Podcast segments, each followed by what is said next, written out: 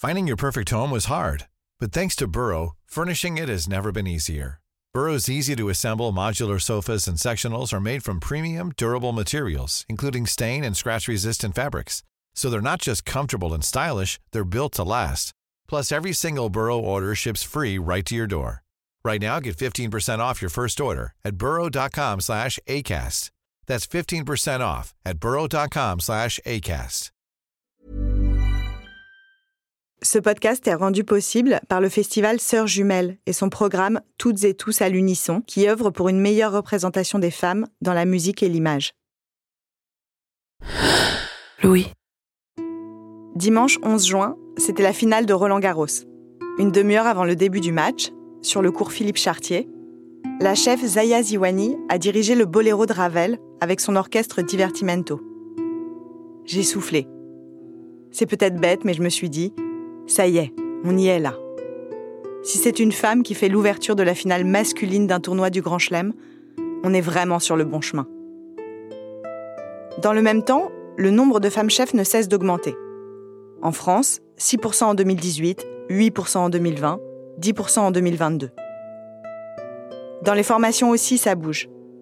Au Conservatoire national supérieur de musique de Paris, la classe de direction d'orchestre est à parité cette année. Mais tout ça, ça n'est pas seulement le résultat des effets du temps. Si tout va mieux, c'est parce que les femmes chefs se sont organisées, collectivement, pour faire monter point par point les statistiques. Et à elles, celles qui se sont mouillées, qui ont tracé le chemin pour les suivantes, ça leur a coûté quelque chose. L'idée qu'elles se faisaient de la gloire, une réputation d'emmerdeuse, des conditions de travail moins confortables. Et le pire, c'est que pour la jeune garde, pour celles qui font la tête d'affiche des festivals, rien n'est jamais acquis. Pour les femmes, on peut toujours rembobiner.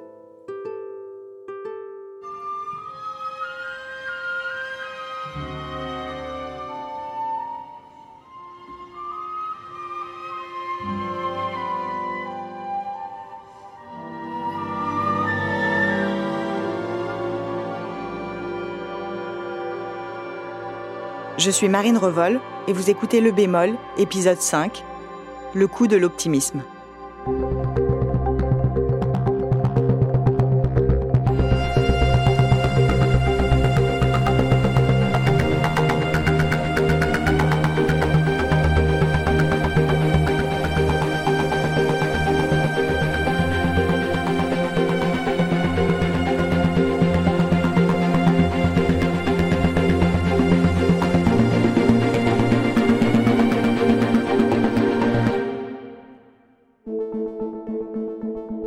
Si la situation s'améliore pour les jeunes chefs, lentement mais sûrement, c'est que plus on avance, plus elles ont des modèles de réussite féminin.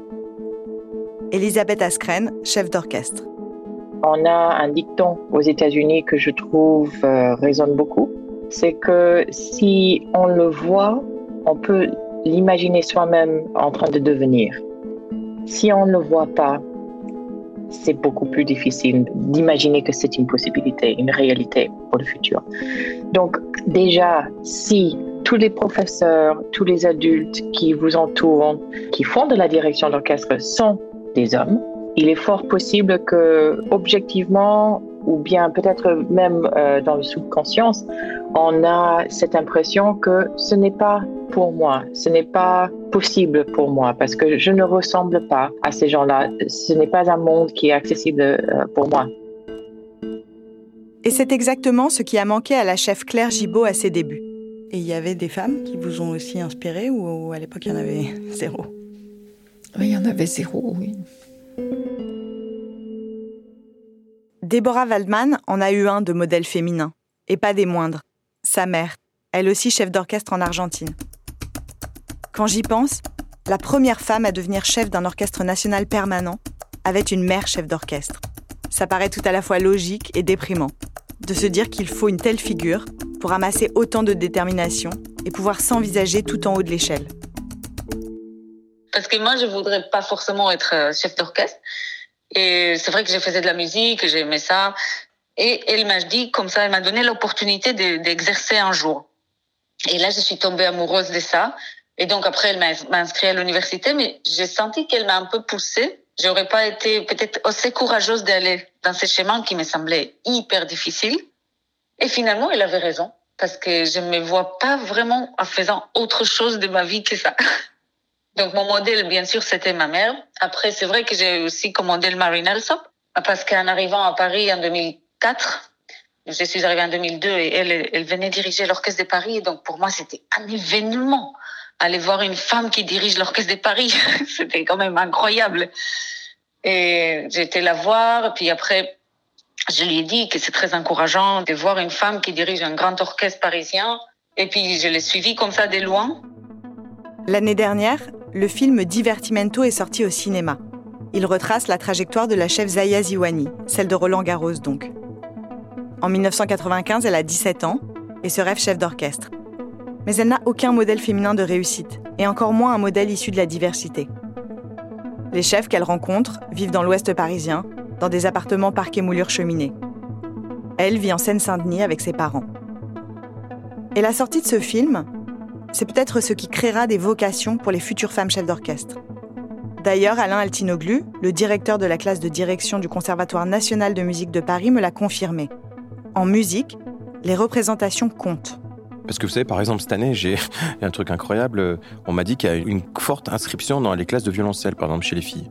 Et alors, j'ai dit, mais qu'est-ce qui se passe? Alors, apparemment, il y a une série Netflix dans laquelle il y a une héroïne mercredi euh, de Tim Burton qui joue du violoncelle. Et donc, euh, les filles, en voyant euh, la jeune fille jouer du violoncelle, sont, beaucoup sont inscrites en classe de violoncelle, toute petite. Mais c'est dingue. Mais ça veut dire que c'est l'influence de l'image qu'on peut avoir.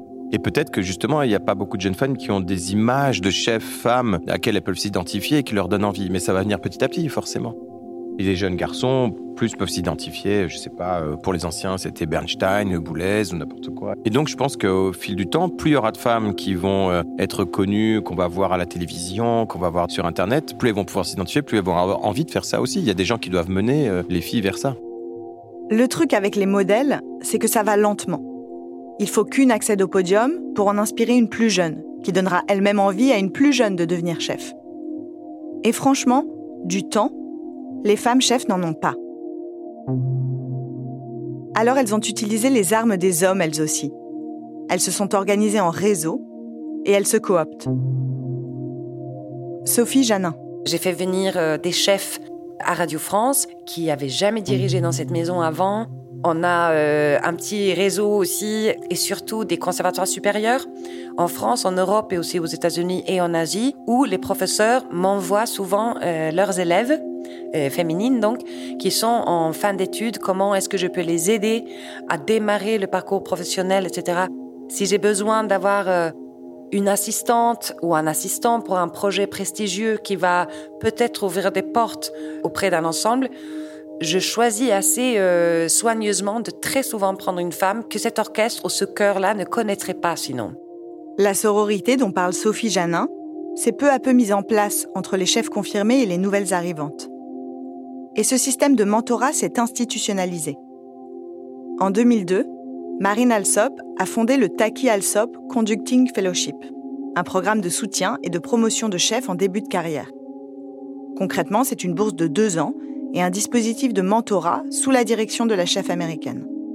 Uh, J'ai créé un programme de bourse pour les femmes en 2002, il y a plus de 20 ans. Et ça a été une incroyable aventure parce que c'est une bourse qui s'adresse spécifiquement aux candidates et à tout ce dont elles ont besoin, qu'il s'agisse d'expérience, de mentorat, d'exposition, de travail sur les réseaux sociaux, peu importe ce dont il s'agit.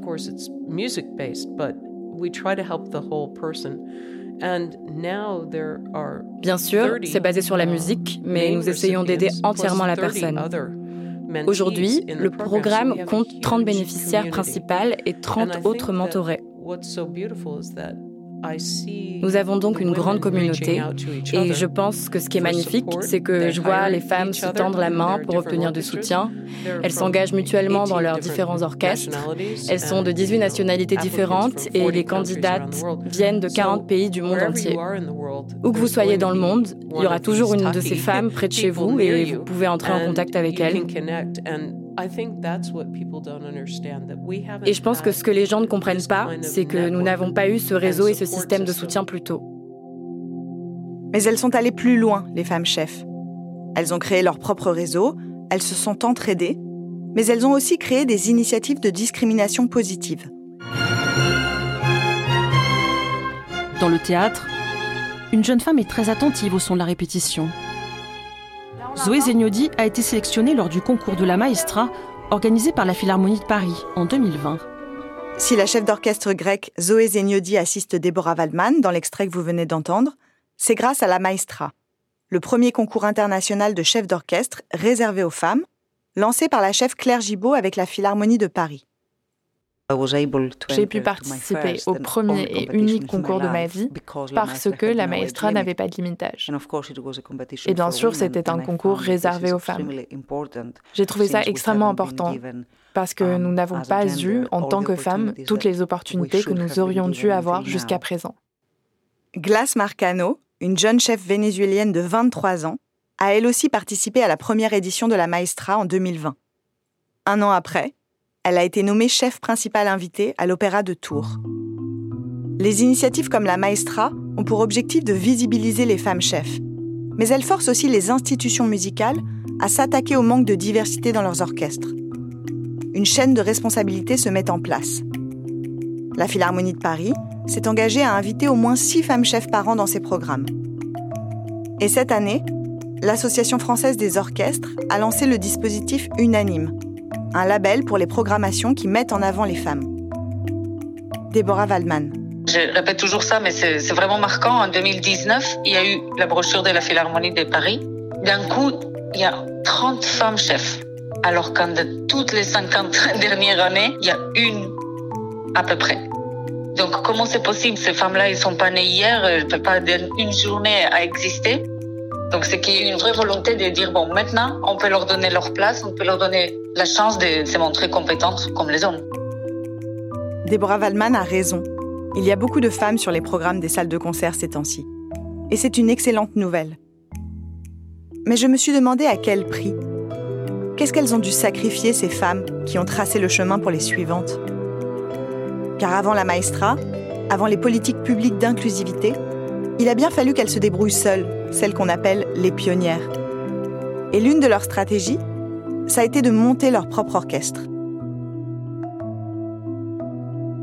Sophie Janin.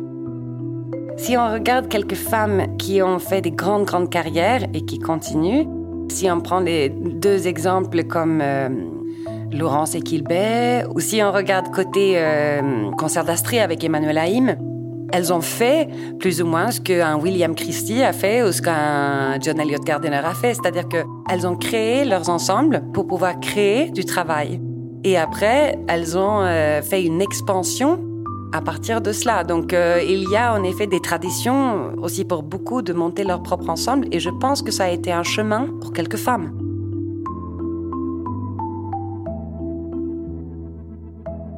Monter son propre ensemble au lieu d'attendre une place de chef qui n'arrivera peut-être jamais, c'est le choix qu'ont fait quelques-unes des plus grandes chefs d'orchestre. Elles ont créé les conditions de leur propre succès. Laurence Equilbet a créé deux ensembles, le Chœur Accentus et le Insula Orchestra. Emmanuel Haïm le concert d'Astrée. Quant à la chef Nathalie Stutzmann, c'est après avoir fondé l'orchestre de chambre Orfeo 55 que sa carrière a explosé en Europe et aux États-Unis, où elle dirige actuellement l'orchestre symphonique d'Atlanta. C'est aussi ce qu'a fait la chef d'orchestre Claire Gibault, en créant en 2011 le Paris Mozart Orchestra. C'est un petit peu le contraire euh, de beaucoup, parce que moi j'avais déjà fait une carrière internationale, et puis j'avais été 27 euh, ans chef à l'Opéra de Lyon, j'avais déjà dirigé à Washington, euh, Domingo Netrebko, j'avais dirigé à l'Opéra de Rome, à Berlin. J'avais euh, été auprès d'Abado, j'avais dirigé à Covent Garden à Londres, etc.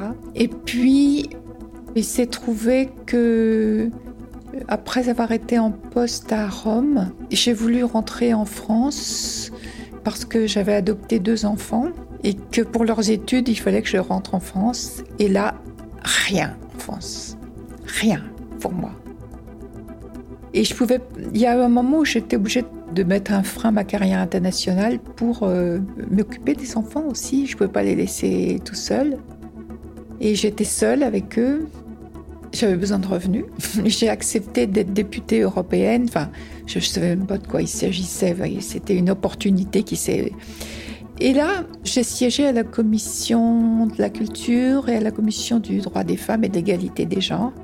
Et j'ai approfondi beaucoup, beaucoup de choses, aussi bien les politiques culturelles dans toute l'Europe. En tout cas, il sortait d'un de mes rapports qu'on m'avait commandé, c'est que pour être directrice d'un orchestre ou d'une troupe de théâtre, pour les femmes, il fallait créer son propre orchestre ou sa propre troupe de théâtre. C'était les statistiques européennes. Au fond, je me suis dit, ben voilà, et moi, contrairement à beaucoup auxquels je conseille, parce qu'il ne faut pas attendre qu'on vienne vers vous, hein, on vient, quand on commence, euh, il faut se battre.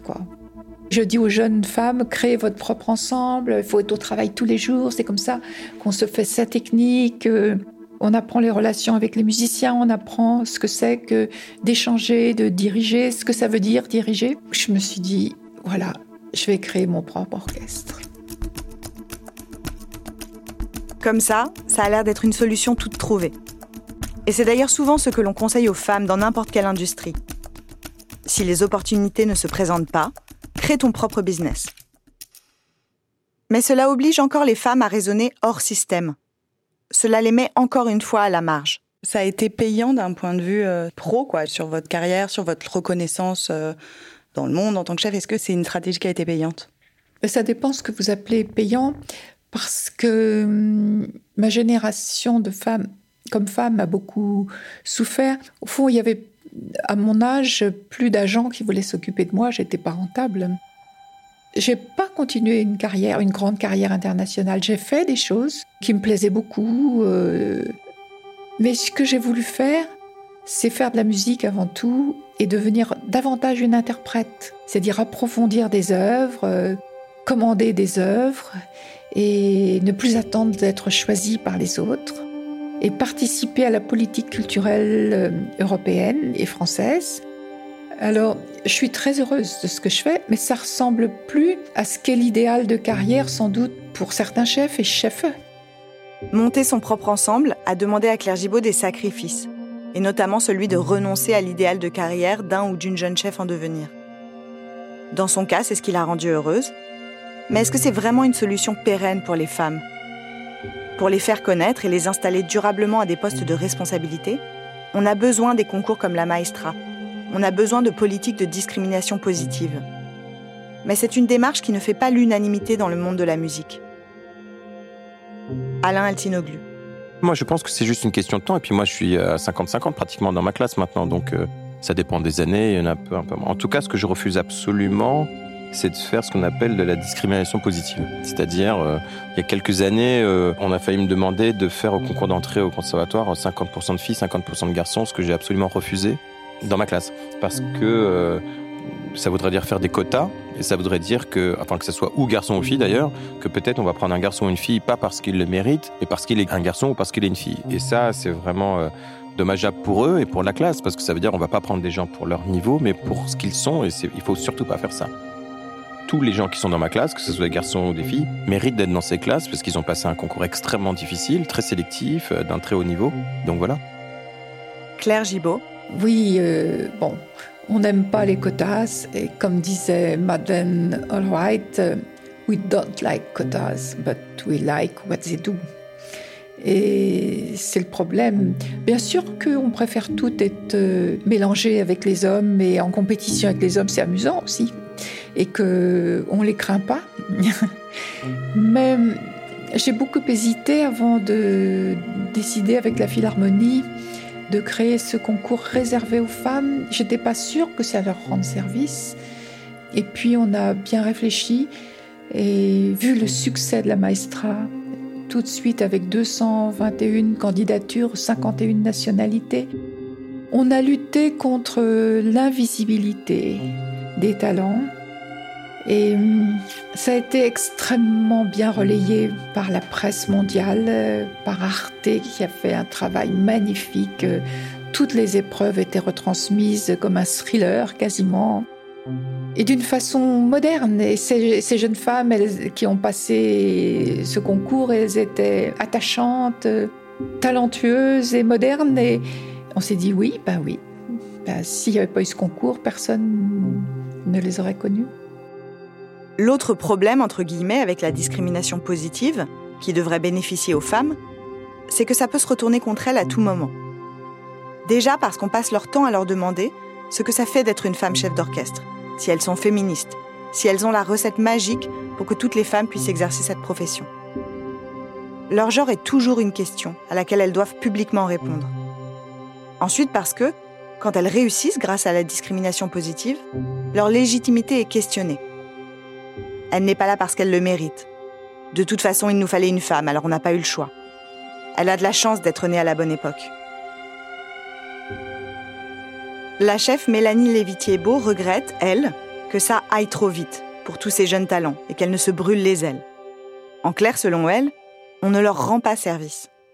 Il y a une réflexion et il y a surtout, ce qu'on oublie surtout actuellement, dans ce féminisme, il y a le manque de raisonnabilité du temps. Et en fait, le temps, ça joue pour nous. Moi, j'ai plus souffert d'être jeune chef que d'être femme chef. Et en fait, avec les années, et je cache quand même mes cheveux blancs et je suis très coquette et je suis très féminine, euh, je remarque que bah, le charisme vient naturellement, mais surtout la connaissance vient, le savoir, la connaissance, et on va pas trop m'en raconter maintenant. Et il n'y a pas un musicien qui va me faire peur maintenant, ni un directeur théâtre. Hein. Ça, c'est sûr que personne ne va arriver à m'intimider. Et ça, là, je sens qu'elles se font engloutir parce qu'elles se retrouvent à des postes trop importants, trop tôt alors que pleines ont plein de talents. Mais certaines hein, sont venues un peu me parler en me disant, mais en plus, ce qui est pas sympa, c'est qu'on nous appelle en disant, bon alors on vous appelle parce que vous êtes une femme? Jamais, jamais en 30 ans de métier, on m'a appelé en disant, vous êtes une femme. D'abord, j'aurais dit, bah, écoutez, vous n'êtes pas avec la bonne personne dans ce cas-là. Et donc, euh, elles, elles m'ont dit, mais on n'est pas sûr d'arriver à faire ce qu'on fait parce qu'on est qui on est. Moi, j'ai fait tout ce métier. Il n'y a pas un concert que j'ai eu pour autre chose que parce qu'on aime mon travail, parce qu'on apprécie mon caractère, peut-être un peu mon talent. Et puis, quand j'ai pas fait de concert, eh bien, peut-être c'est parce qu'on n'aime pas mon travail, qu'on trouve que j'ai pas de talent. Et au moins, c'est clair. Parce que je vais pas vous dire, je veux pas de femmes dans la direction d'orchestre. Je veux des femmes dans tous les métiers. Mais on peut pas changer le temps. Moi, j'ai eu la chance d'être dans ce moment où j'ai pris le temps de tout. J'ai pris le temps d'étudier. J'ai pris le temps d'être maman. J'ai pris le temps de commencer ma carrière. Je prends le temps là aujourd'hui de parler comme je parle avec euh, liberté et de me dire bah tiens euh, j'ai plus envie trop de diriger du Mozart, du Beethoven, j'ai envie de diriger de la musique contemporaine. Et eh ben je me lance avec un nouvel orchestre de musique contemporaine. Et je me sens vraiment, euh, par rapport à tout ça, vraiment, vraiment libre. J'ai fait mon chemin envers et contre tout à une époque où on ne voulait pas de moi a priori. Notons quand même que les initiatives comme la Maestra ne propulsent pas seulement sur le devant de la scène des femmes jeunes. Comme c'est l'un des seuls concours de chefs à ne pas avoir de limite d'âge, ça permet aussi à des chefs en milieu de carrière de percer en Europe, comme Zoé Zignodi par exemple. Pendant ma conversation avec Mélanie Lévitier-Beau, je lui ai demandé si les difficultés qu'elle avait elle-même rencontrées en tant que femme ne lui avaient pas conféré une dureté envers les politiques qui visent aujourd'hui à donner des opportunités à la jeune génération de chefs. Et je me suis rendu compte qu'au lieu d'y voir des opportunités, certains s'inquiètent qu'on écarte les hommes. Je vais adoucir, mais c'est pas complètement faux. Je joue euh, carte sur table, c'est vrai. Euh, alors moi, ça me confère euh, non pas une dureté, mais une légitimité. Et c'est sur cette légitimité que j'ai envie d'attirer l'attention. Comment une jeune femme ou un jeune homme, mais en fait il y a moins de jeunes hommes en fait. C'est ça le problème, c'est qu'en ce moment les, jeunes hommes ils dirigent plus. En réalité ils dirigent qu'à partir. C'est là aussi où moi j'ai un problème. Et les filles le disent hein, qu'il y a moins d'hommes parce que c'est elles qui sont engagées quand elles sont jeunes. Donc je dis que la jeunesse va trop vite. C'est ça que je trouve un peu dur pour nous, c'est que nous, euh, on nous a dit, oui, mais attends, en harmonie ça va pas, et en contrepoint ça va pas, et en ça ça va pas, et en orchestration. Et puis elle, blouf, elle dirige. Mais c'est pas, je suis pas amère, je suis dubitative sur euh, ce qu'elles vont devenir par rapport au métier qu'on a. Les jeunes chefs femmes ne devraient pas diriger si tôt. En revanche, c'est dommage que les hommes ne dirigent plus. Ce que Mélanie Lévitier-Beau formule, est-ce que ce ne serait pas une manifestation du backlash? Ce concept que l'essayiste américaine Suzanne Faloudi théorisait déjà dans les années 90. Car la peur qu'exprime Mélanie Lévitier-Beau, c'est ce qui arrive à chaque fois que les femmes commencent à prendre de la place. Dès qu'un pays connaît une avancée féministe, dès que les femmes acquièrent de nouveaux droits, suit un retour de bâton. les mouvements conservateurs se mettent en branle et mettent sur pied des stratégies politiques pour tenter d'effacer ce qui a été gagné. Et ce qui m'a interpellée pour les femmes chefs d'orchestre, c'est qu'on parle toujours d'elles comme des pionnières. C'est de cette façon que sont régulièrement présentées Claire Gibault ou Laurence Equilbé, qui ont commencé leur carrière dans les années 70 ou 80. Comme si elles étaient les premières. Comme si on avait oublié qu'il y avait eu d'autres femmes chefs avant.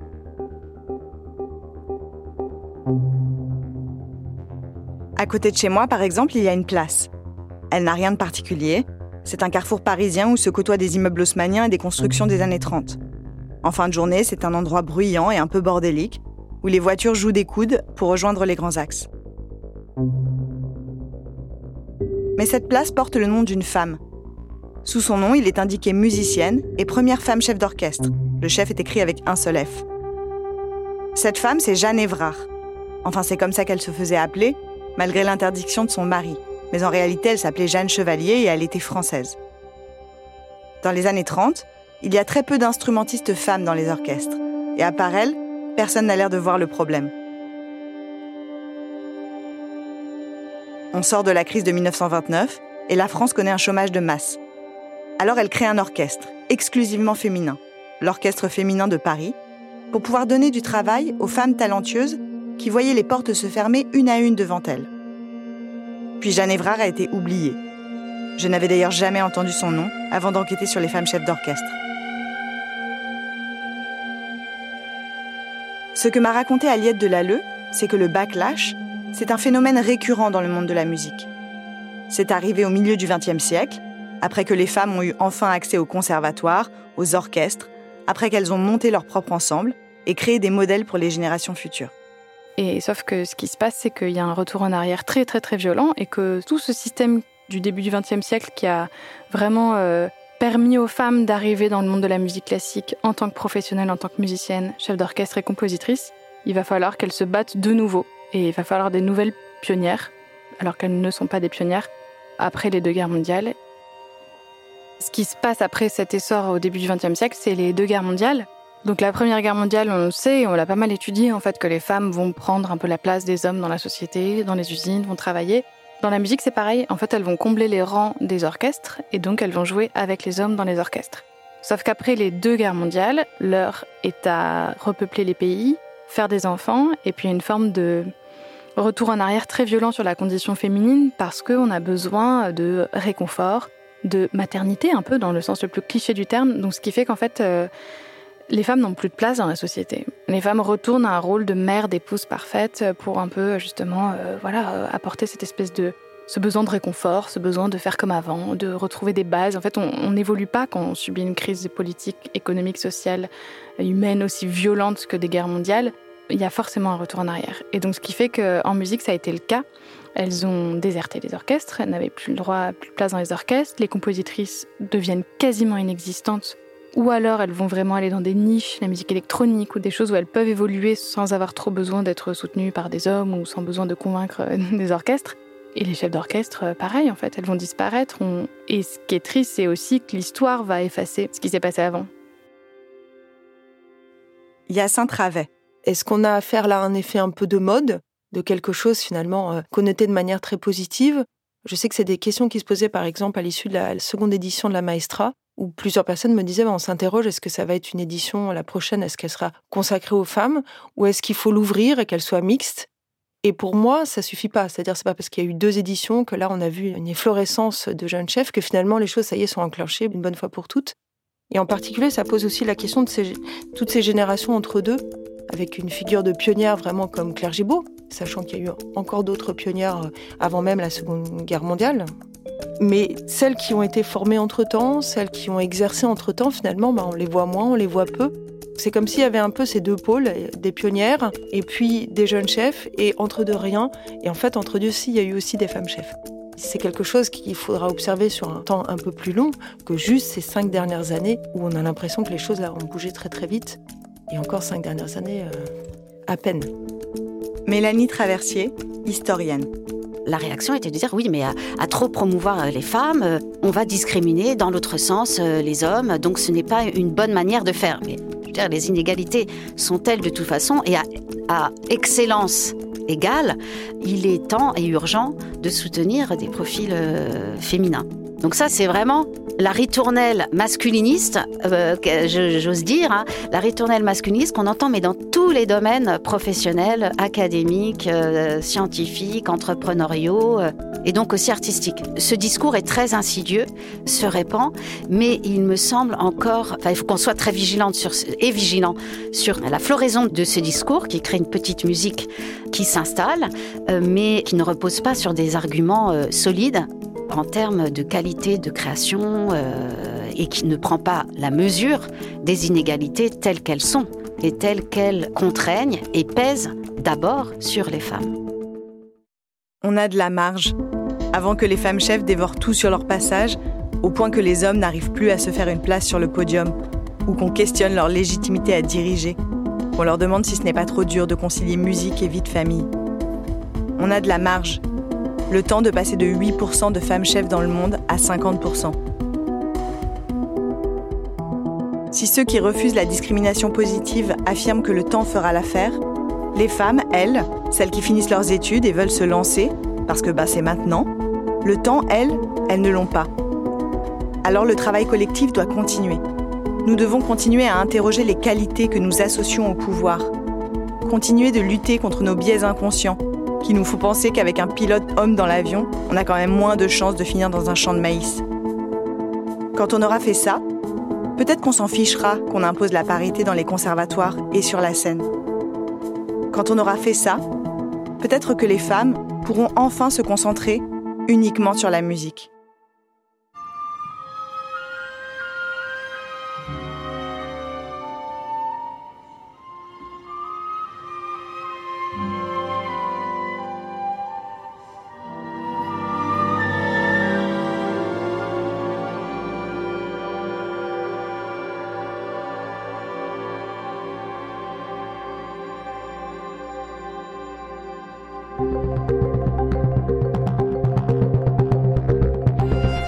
Venez d'écouter Le Bémol, une série du podcast Injustice de Louis Média. C'était le dernier épisode, Le coup de l'optimisme. Il a été réalisé par Clémence Relia. La musique a été composée par Clémentine Charuel. Louise Emerlé était à la production exécutive, accompagnée d'Elsa Berthaud. Natacha Avram est responsable de production et Mélissa Bounois, directrice des programmes. Si vous avez envie de continuer la conversation, écrivez-nous à hello.louismedia.com. Et si vous avez aimé cette série, allez lui mettre des étoiles et des commentaires sur votre application de podcast préférée et abonnez-vous à Injustice pour ne rien rater de nos prochaines séries. À très vite.